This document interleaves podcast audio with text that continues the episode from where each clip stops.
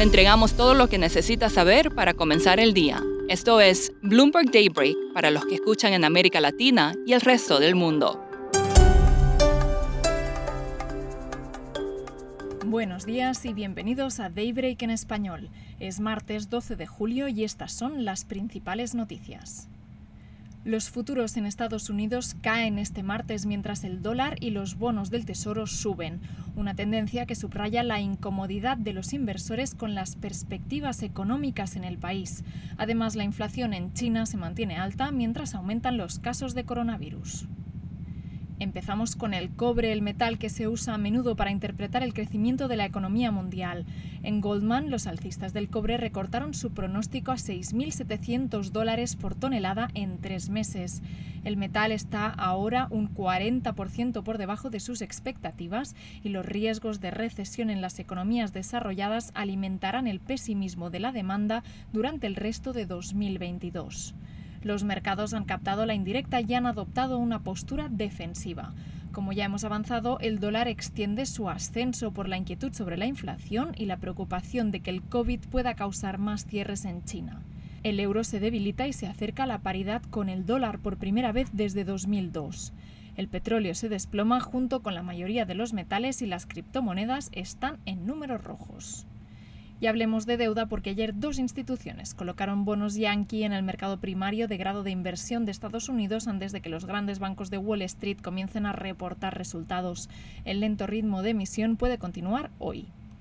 Y hablemos de energía porque las restricciones en el suministro que provocaron la escasez y el aumento de los precios de la energía y el combustible pueden empeorar, es lo que dice la Agencia Internacional de la Energía el mundo nunca ha sido testigo de una crisis energética tan grande en términos de su profundidad y complejidad, dijo su director Fatih Birol.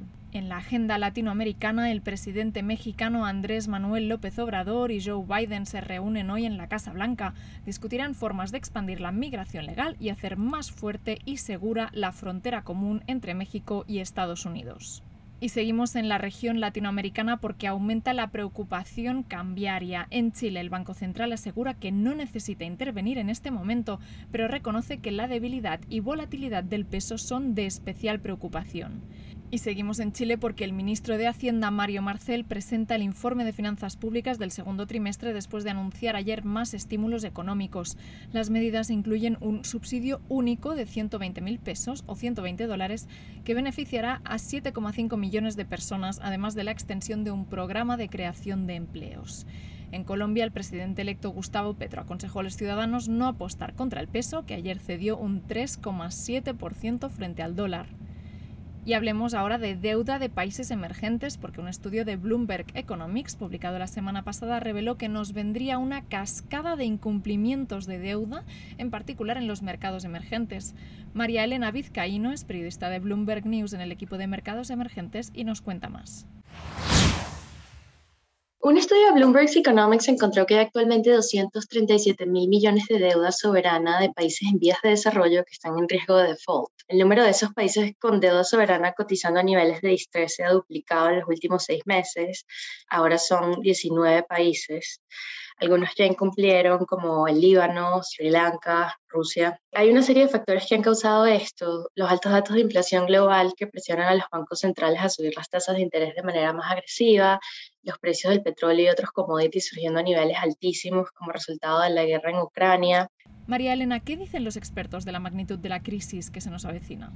Sí, Carmen Reinhardt, la economista en jefe del Banco Mundial, dijo que para los países de bajos ingresos las crisis de deuda no son unas crisis hipotéticas y que prácticamente ya estamos en ese momento.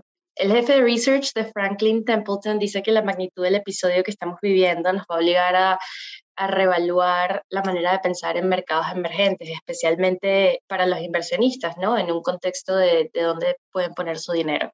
¿Con qué otro episodio histórico lo podemos comparar?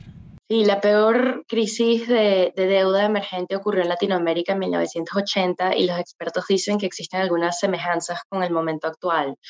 La Reserva Federal en Estados Unidos está subiendo las tasas de interés para combatir la inflación y la fortaleza del dólar hace que los países en desarrollo se les dificulte un poco más cumplir con sus obligaciones de deuda externa. ¿Cuáles son algunos de los casos más relevantes entre los países con riesgo de default? Ghana y Egipto, por ejemplo, son algunos de los más sensibles a las tasas de interés estadounidenses. Tienen grandes pagos a acreedores en el corto plazo y han tenido algunos episodios de turbulencia política. En El Salvador, las políticas impredecibles de Nayib Bukele, incluyendo la adopción del Bitcoin como moneda de curso legal, han espantado a los inversionistas. El país tiene un déficit fiscal grande y en enero tienen un pago a acreedores externos por 800 millones de dólares. El mercado también ve a Argentina, donde la inflación se espera que alcance un 70% para finales de este año como un candidato a default.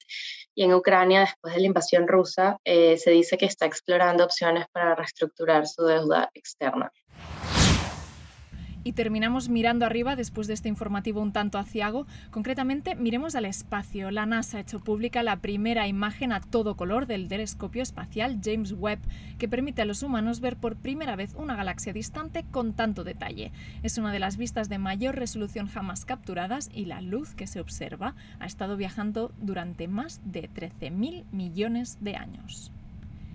Esto es todo por hoy. Soy Laura Millán. Muchas gracias por escucharnos.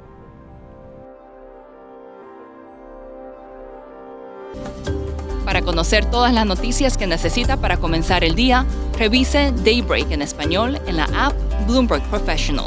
También puede personalizar Daybreak para recibir las noticias que desee. Eso es todo por hoy. Sintonice mañana Bloomberg Daybreak.